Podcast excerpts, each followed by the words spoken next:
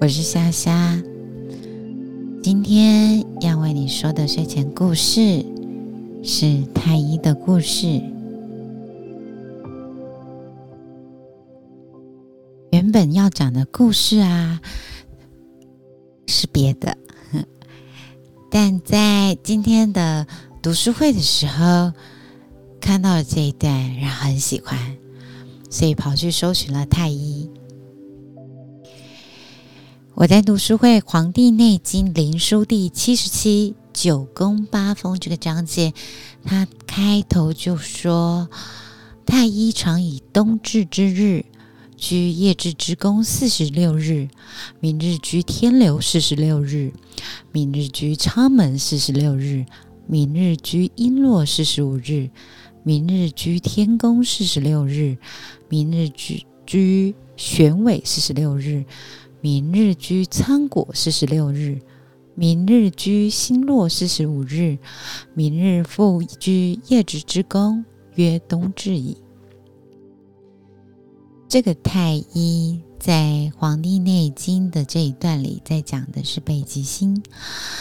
而其实我一开始知道太医这个名字，是在小说里看到的。对我来说，太医星君是一个很熟悉、亲切的一个名字，因为在小说里常看到。所以我好奇，那那太医、太医、太医这个名字到底是什么呢？查了一下，太医啊，它一开始是中国古代天文学的星星的名字。啊，也就是北极星。当然，在近代的星象学里，有说到不同时期的北极星那颗星星是不一样的星。虽然都是北极星，不代表永远都是指某一颗星。所以，它一开始是古代天文学里面星星的名字，北极星的名字。那后来变成先秦两汉民间信仰里面。最高的神明太一神，我们奉为天地，相当于上帝。那知识分子把太一哲学化之后，想象为永恒不变的法则，即为道，或说是宇宙的本源。在汉武帝的时候，太一神成为官方信仰，位居五方上帝之上。由皇帝进行祭祀。我们先以天文学来看，有太一星这颗星星哦。太一星就是天龙座四十二或一八四，在商朝跟周朝的时候是北极星，到汉代的时候它有点位移了，位移了二十点七度。在天文图里面，就换到紫微玄宫门外，就不是北极星了。这是以天文学的角度来看太一。然后我想帮大家补充，它是星星的名字的时候，有一些介入，我觉得很美。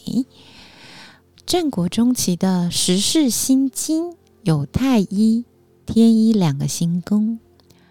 韩非子是写这本书里面有太一星宿的名字。史书里面的《史记》里面的《天官书》与《封禅书》，《淮南子》、杨雄的《天甘全赋》皆有记载太一星官的名字。在《史记》。淮南子之后，太一被视为终极星，北极星是五星官之一，居中，所以他的星宿地位提高了。那在道教里面，OK，它是一个天神的名字，神明的名字。太一被视为天上神，最早出现在《楚辞九歌》中。那时候称为东皇太乙，在楚辞里面，太乙被视为天上的神明，而崇拜着。再有一篇《九太远士》里面有讲到：“北斗为我折中西，太一为于听之。”这里太一不仅为天上的星宿，而且被视为崇高的天神。在汉末正玄也有记载：“太医者，北辰之神明也，居其所曰太医。”在唐代的《史记正义》这本书里面有写太医，天地之别名也。有一个说法是太医负责操控人间的吉凶祸福。《伪书春秋命历序》这本书里面有说到，太医主风雨、水旱、兵革、饥疫、灾害。祭祀太医。可以招神明，信徒当以歌舞于身。那汉代时候的道教也是崇拜太医的，在官方的祭祀里面的记载，西元前一百三十三年就有方士上奏。建议祭祀太医，指太医位于武帝地位之上。后来汉武帝为太医立祠，最初只让祠官主祭，皇帝没有参与。然后在西元前一百一十二年，汉武帝就开始把太一列为国家祭祀的正统，去祭祀太一，他就变成国家认可的一个天地。汉代天子所祭祀的最高神，原本原本叫皇天上帝。那汉武帝为了登仙，将太一作为国家祭典的最高神明来祭祀。但是有许多儒生不接受太一为最高神，主张回复祭祀皇天上帝。在公元五年的时候，汉平帝将两神合而为一。认为太一就是皇天上帝，给了一个连称是皇天上帝太一。嗯，东汉时期的国家祭祀基本上就沿用汉平帝时候的制度，嗯，但最高神明的名字就换成皇天上帝后土神祀，呃，太一的名字就不见了。所以在神明方面，它是这个样子的。那么，在东方的哲学思想里面，道家所称的道，是代表了宇宙万物的本源本体，它指的是天地未分之前的混沌之气。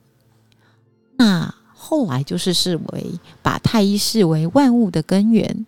跟混沌同意了，可以如果翻开去找史书的记载，会发现在《吕氏春秋》里面曾经把太一跟道画上等号。那在《淮南子》这本书里面有写过：“动同天地，混沌为仆，未造而成物，谓之太一。”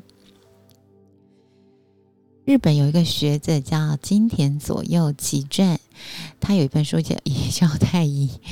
嗯，他在太一这篇文章有说，太一有两个意思，一个为阴阳的本源，宇宙的根底；二为宇宙的太初。它是一，它也是视同太一跟道还有混沌是同一个意思。所以在哲理方面。太一就是宇宙本源，开辟天地的那个混沌之气，就是宇宙法则的道。